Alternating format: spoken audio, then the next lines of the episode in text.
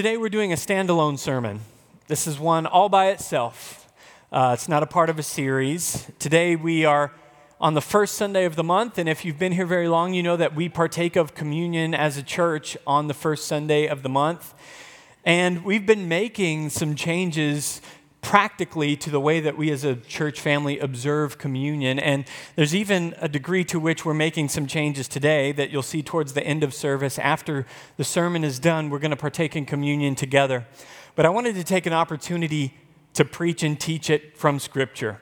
Um, to remind ourselves of the importance of it, as well as let us see kind of why we're making some of the changes that we are um, relative to communion. So, the passage that we'll be reading from today is in 1 Corinthians. If you've got your Bible, go ahead and turn there.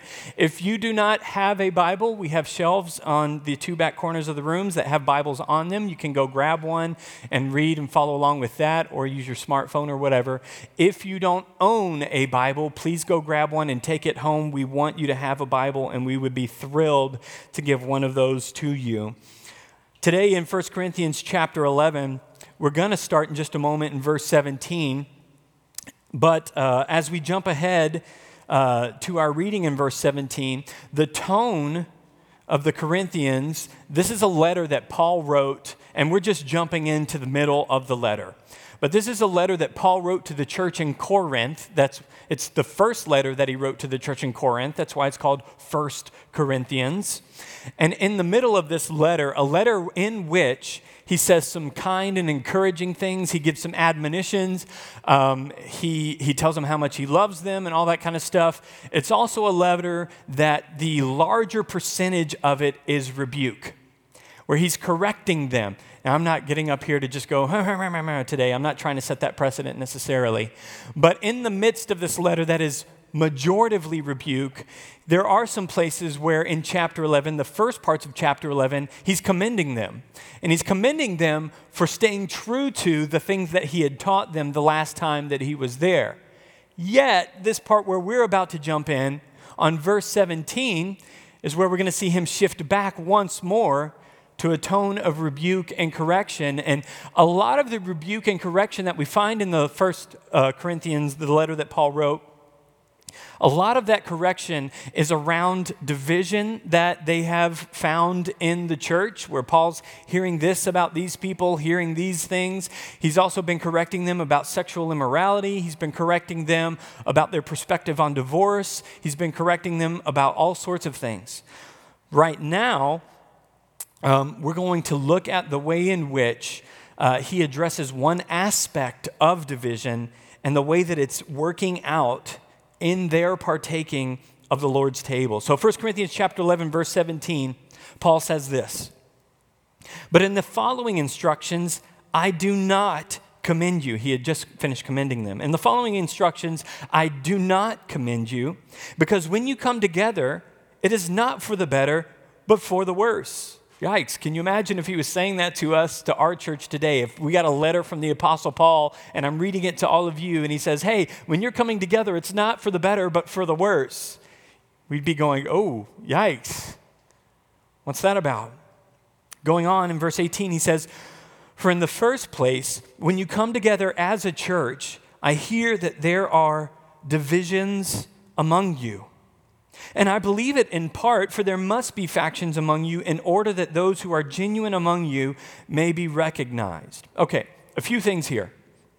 Number one, Paul wants to make it a point to rebuke them for their division, and he makes it clear. He says, What I am about to talk to you guys about, I don't commend you in this. I just commended you on some things.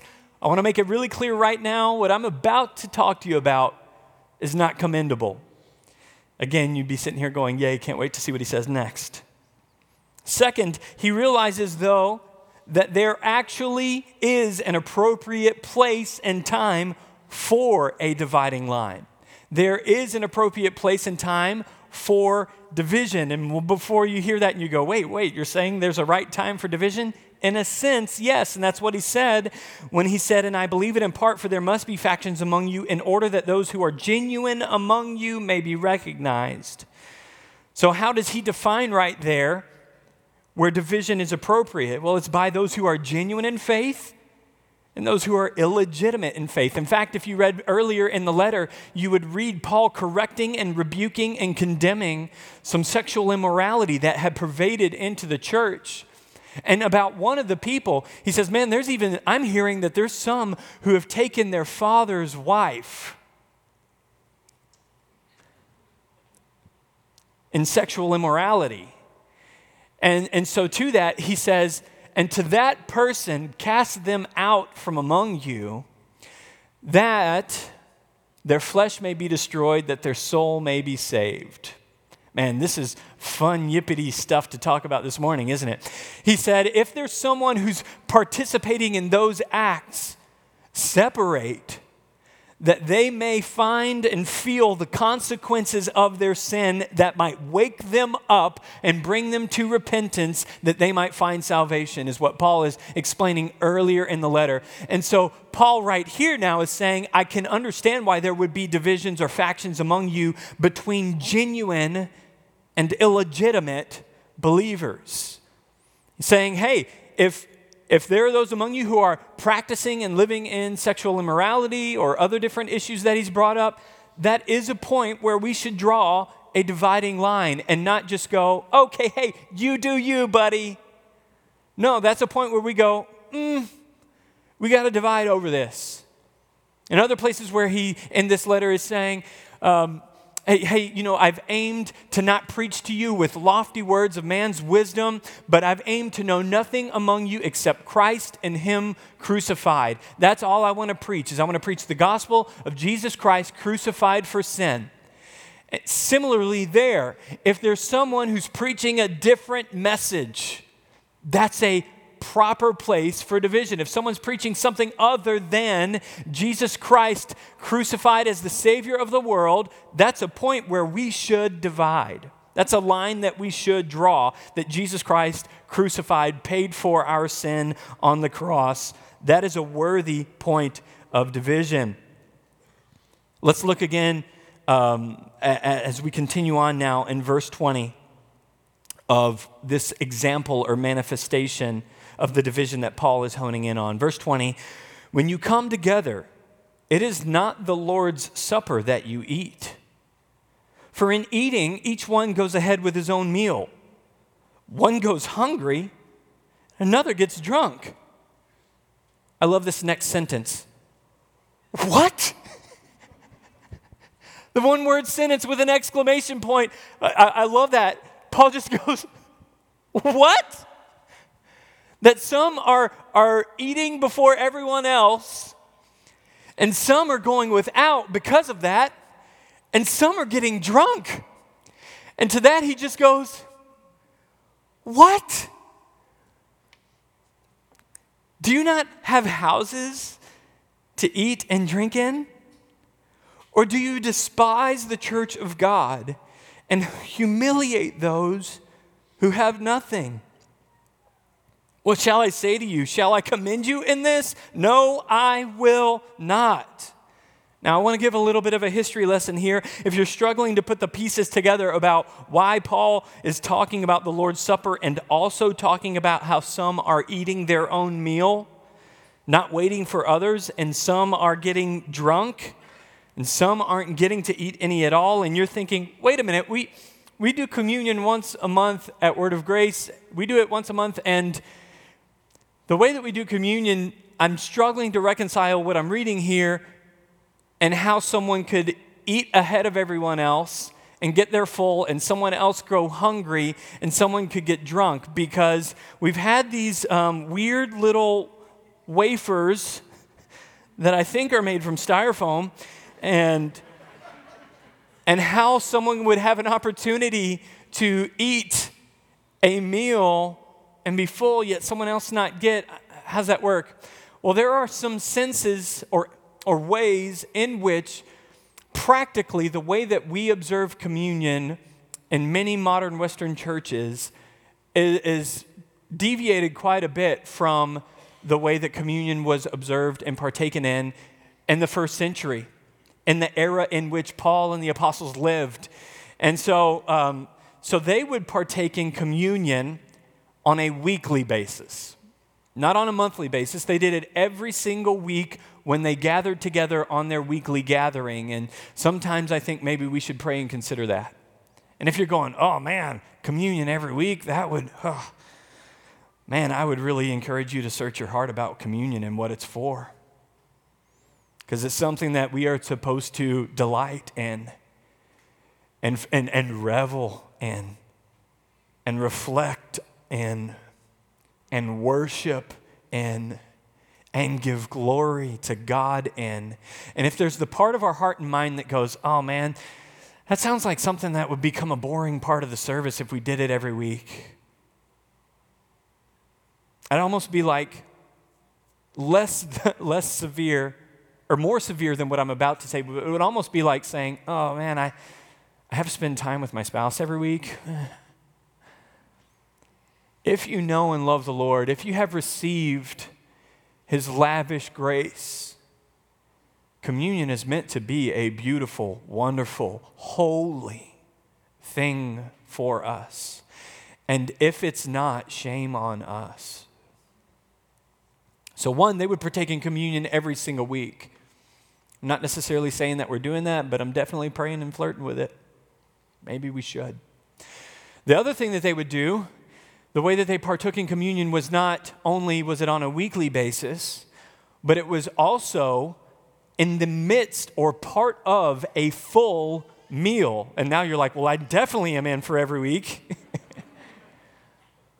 But it was part of their weekly gathering. If you read in Acts chapter 2, where Peter stands up in front of the thousands of people and preaches this, this gospel sermon that cuts them to the heart, and they all say, What must we do to be saved? And he says, Believe in the Lord Jesus Christ and be baptized for the forgiveness of sins, and you will receive the Holy Spirit. And, the, and then it says that thousands were added to the church that day. And then explains what their church was like after that. It says, And they devoted themselves to the apostles' teaching, to the breaking of bread and the fellowship, and to the prayers. That was a little nutshell of what church, the weekly gathering, looked like at the birth of the church. We're talking Acts chapter 2. And so, in their weekly gathering, and as we see evidenced right here by what Paul is addressing and rebuking and correcting with the Corinthian church, was that in their weekly gathering, yes, they would devote themselves to the teaching of the apostles and to one another and the fellowship and the breaking of bread, a full meal, and to prayer. Now, I don't know that I'm saying let's start doing a fellowship every Sunday, but maybe a lot more. I'm just telling you guys right now, I'm thinking about, praying about, man, maybe we should actually do a fellowship like once a month. Because I think sometimes the disconnection and the disunity that can happen in a church is because we don't walk enough in biblical pictures of fellowship. Like when you sit and eat with somebody, when you break bread and you share in each other's lives and you tell stories and you crack jokes and you laugh about your week or you cry about your week man, it creates unity in a way that, that what we do right now definitely creates unity, but it creates more when we're fellowshipping together that way. So I would encourage you at every opportunity when we have things like that, wherein it is an opportunity to invest in connection and fellowship and unity with the local church body. Don't go, eh, that's not really my thing. The early church devoted themselves to it. And it's something I think we should wrestle with. Okay, where were we? Back to verse 20. I'll read this again. When you come together, it's not the Lord's supper that you eat. For in eating, each one goes ahead with his own meal. One goes hungry and another gets drunk. What? Do you not have houses to eat and drink in? This is like Paul saying, listen, if you want to eat or drink with your buddies, do that at your home. There's places for that. But our weekly worship gathering, that is not a place for classes or division. In case you're not picking up here, what was happening historically in this element is that the wealthy did not like fellowshipping with the unwealthy. And they began arranging, conspiring kind of together to come earlier than the poor so that they could fellowship together, enjoy their steak, and leave the ground beef for the poor, if anything. Because Paul said, man, there's even some who are going hungry. And it was a, there was a, a faction in the church that was going, ah, we don't want to fellowship with those Christians. Paul is condemning that. And he's making the point that this is the Lord's table, not your table. And the Lord's table has plenty of chairs for everyone. And the Lord is glorified when this diversity that we have of background, diversity of wealth, diversity of race, diversity of life experience, when all those come together and hold the bread and the cup, representative of our one Savior, His one sacrifice, in which that body, that bread, that one loaf, which we'll read about in a moment, binds us all together in Christ. And if we're seeking out opportunities to separate, shame on us. To this, He says, or do you despise the church of God and humiliate those who have nothing? Can you imagine being the one who has nothing to bring to the potluck? Can you imagine being the one who's fell on hard times and you're scrapping your bits together and you're trying to make ends meet and you're thinking, man, the whole church is coming together? Thank the Lord that it's a potluck, a fellowship, that everybody's bringing something. Maybe it won't shine the light on the fact that I don't have anything to bring. And you get there, and people chose to go ahead of you and eat before you, and you get there, and there's nothing left. What would that feel like? Would that feel like you're a part of the body of Christ? What shall I say to you? Shall I commend you in this? No, I will not. Paul rebukes them because they took a beautiful, unifying act of worship and did it in a way that he would soon call, in a moment, he would call it an unworthy manner. Whew. It's the Lord's table, not our table, not your table. And there's a seat for everyone.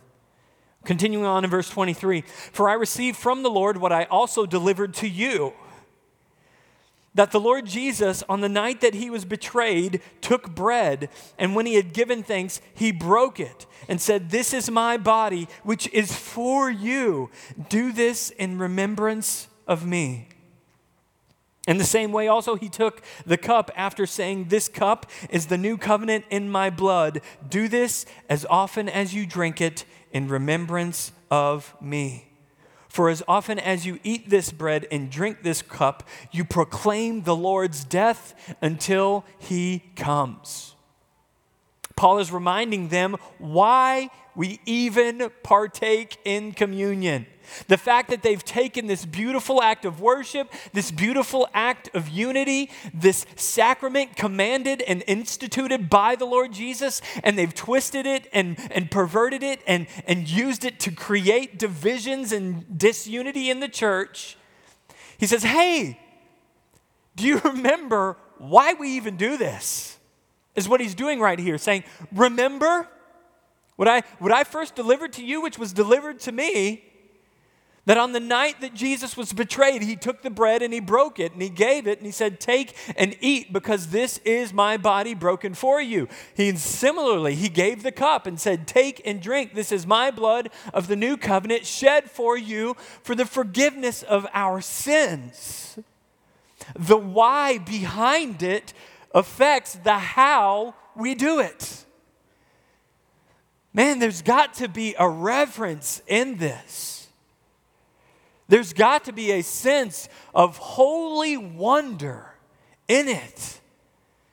And if we're just casual going, oh, yeah, the thing with the cup and the bread, and we'll do the thing and we'll, we'll all that, yep, cool, it's part of what we do. Man, it's a holy thing, it's a sacred thing.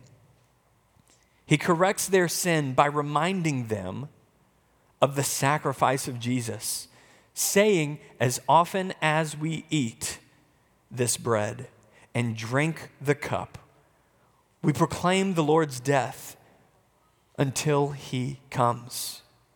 Verse 27 Whoever therefore eats the bread and drinks the cup of the Lord in an unworthy manner will be guilty concerning the body and blood of the Lord.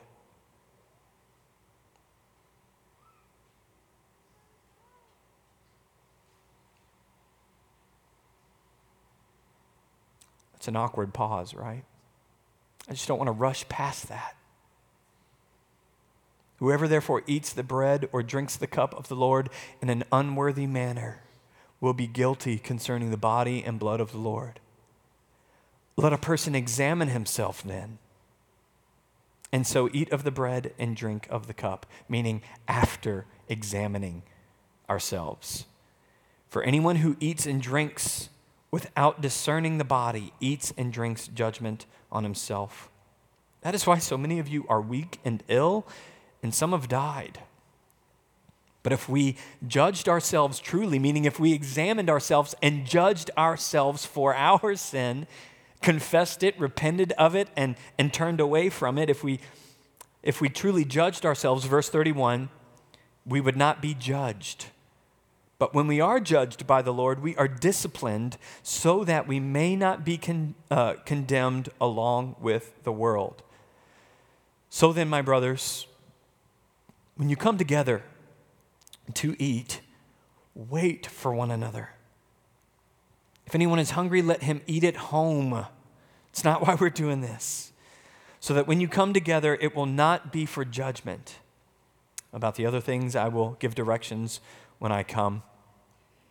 So he says, when you come together, eat, wait for one another. And the heartbeat behind this statement is something that ought to be the heartbeat in what we do as the body of Christ a desire to include and participate and share in our worship, our service, our care, all that we do as the body of Christ together. Paul says to the Corinthians, I have heard there are divisions among you. I'm not the Apostle Paul. I'm Pastor Stephen, pastor of Word of Grace. But similarly, I want to say, I have heard there are divisions among you.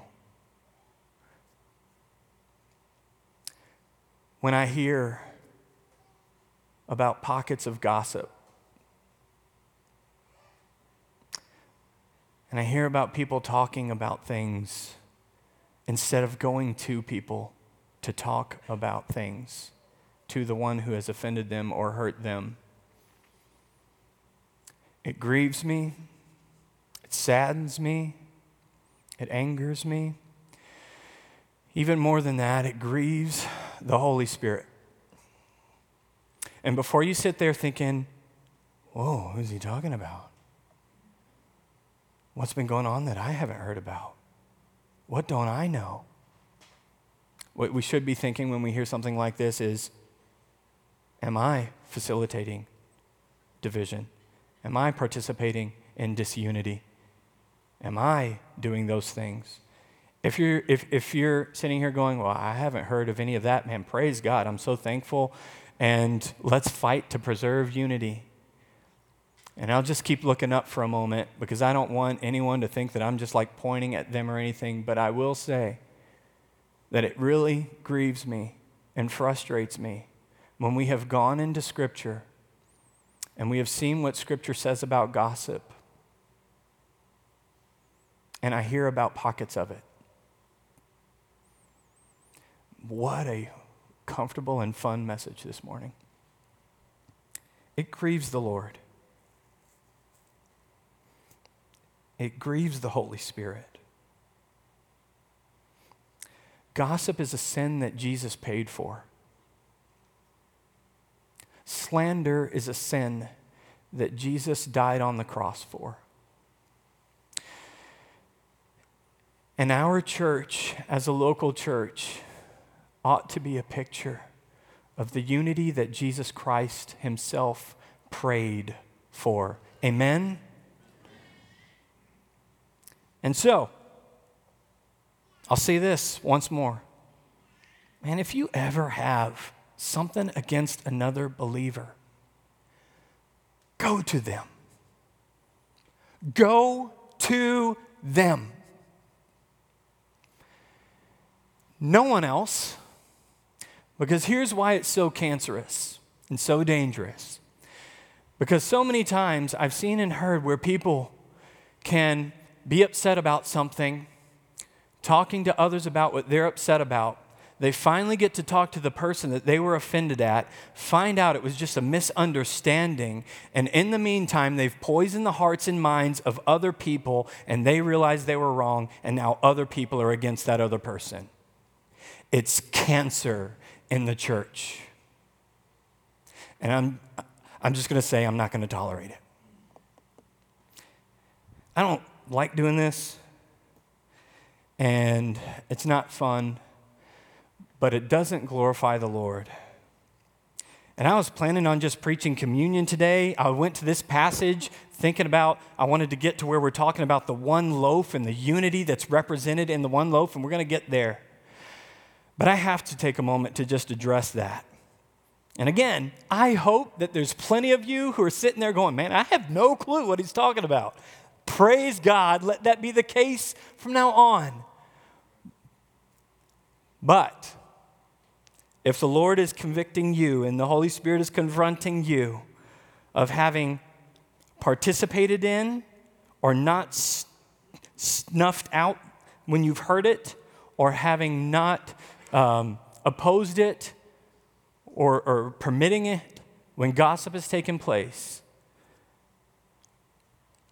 let the Lord soften our hardened hearts.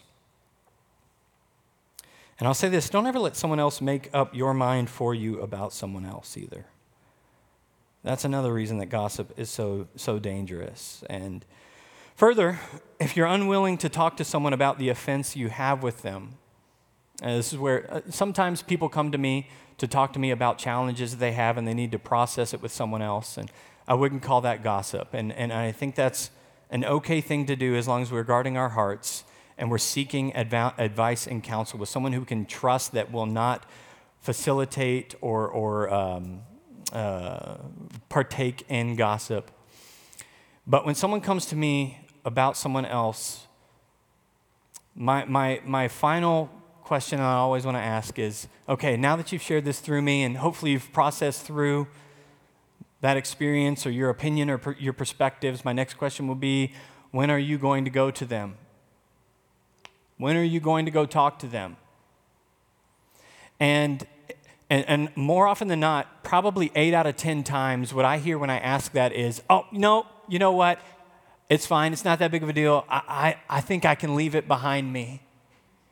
Man, that's glorifying to God. Praise God. That's like what Jesus did on the cross when they're crucifying and he says, Father, forgive them. They don't know what they're doing. To just choose to forgive without even having to work through manual reconciliation.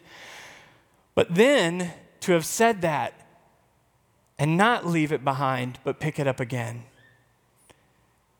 does not glorify the Lord. And so sometimes people won't go to someone because uh, they know they don't really have ground to stand on when they, with what they want to talk about. and sometimes it's because people are scared to do that. Listen, the ministry of reconciliation is what the Lord has given to us, where He's reconciled us to Himself. And that same ministry we reconcile to one another. Okay, let's try and get happy now. if we do not delight in the unity God gives the church, in our diversity, in our differences, it is because we have either not seen or have lost sight of the wonder and the magnitude of our salvation.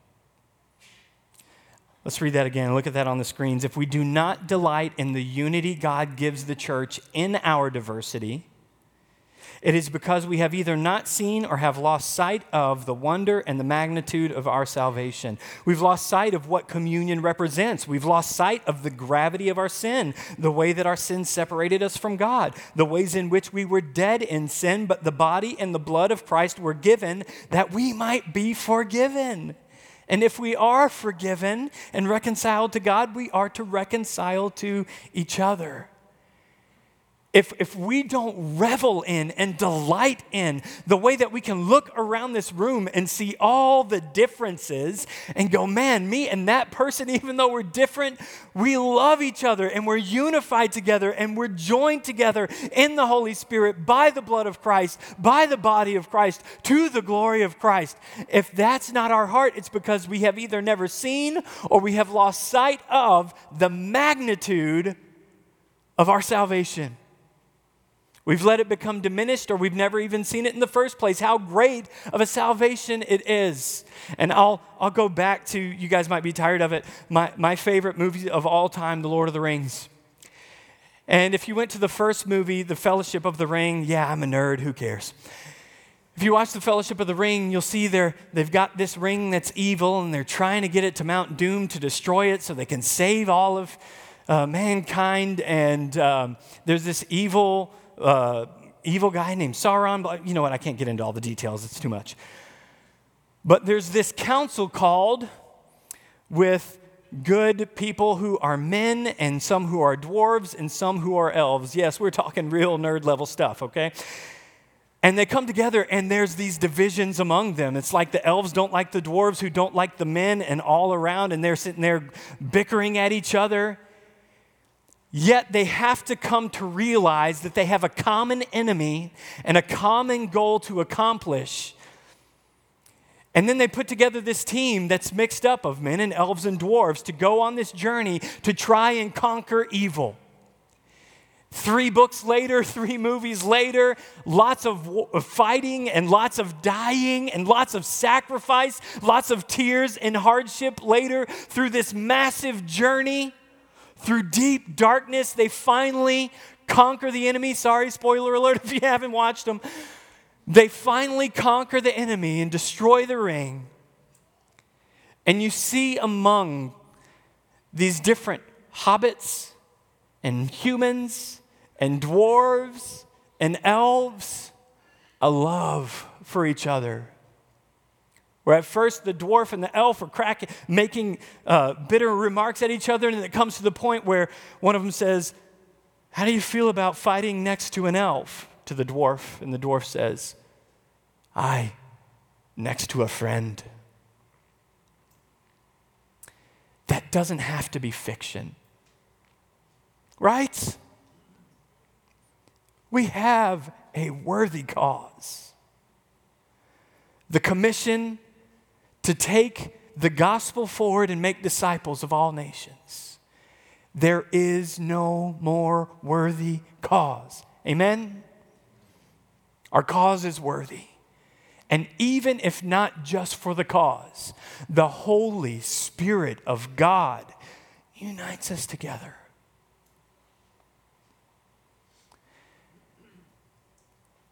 And how much more is God glorified by a bunch of different and diverse people coming together in unity to worship and glorify God? What I want us to see today is that communion is a symbol of unity and a tool for unity. I'm going to jump back one chapter to read three verses. 1 Corinthians 10, verse 14, Paul says this to the same people. He says, Therefore, my beloved, flee from idolatry. I speak as to sensible people. Judge for yourselves what I say. The cup of blessing that we bless, is it not a participation in the blood of Christ? The bread that we break, is it not a participation in the body of Christ? Because there is one bread. We who are many are one body. For we all partake of the one bread.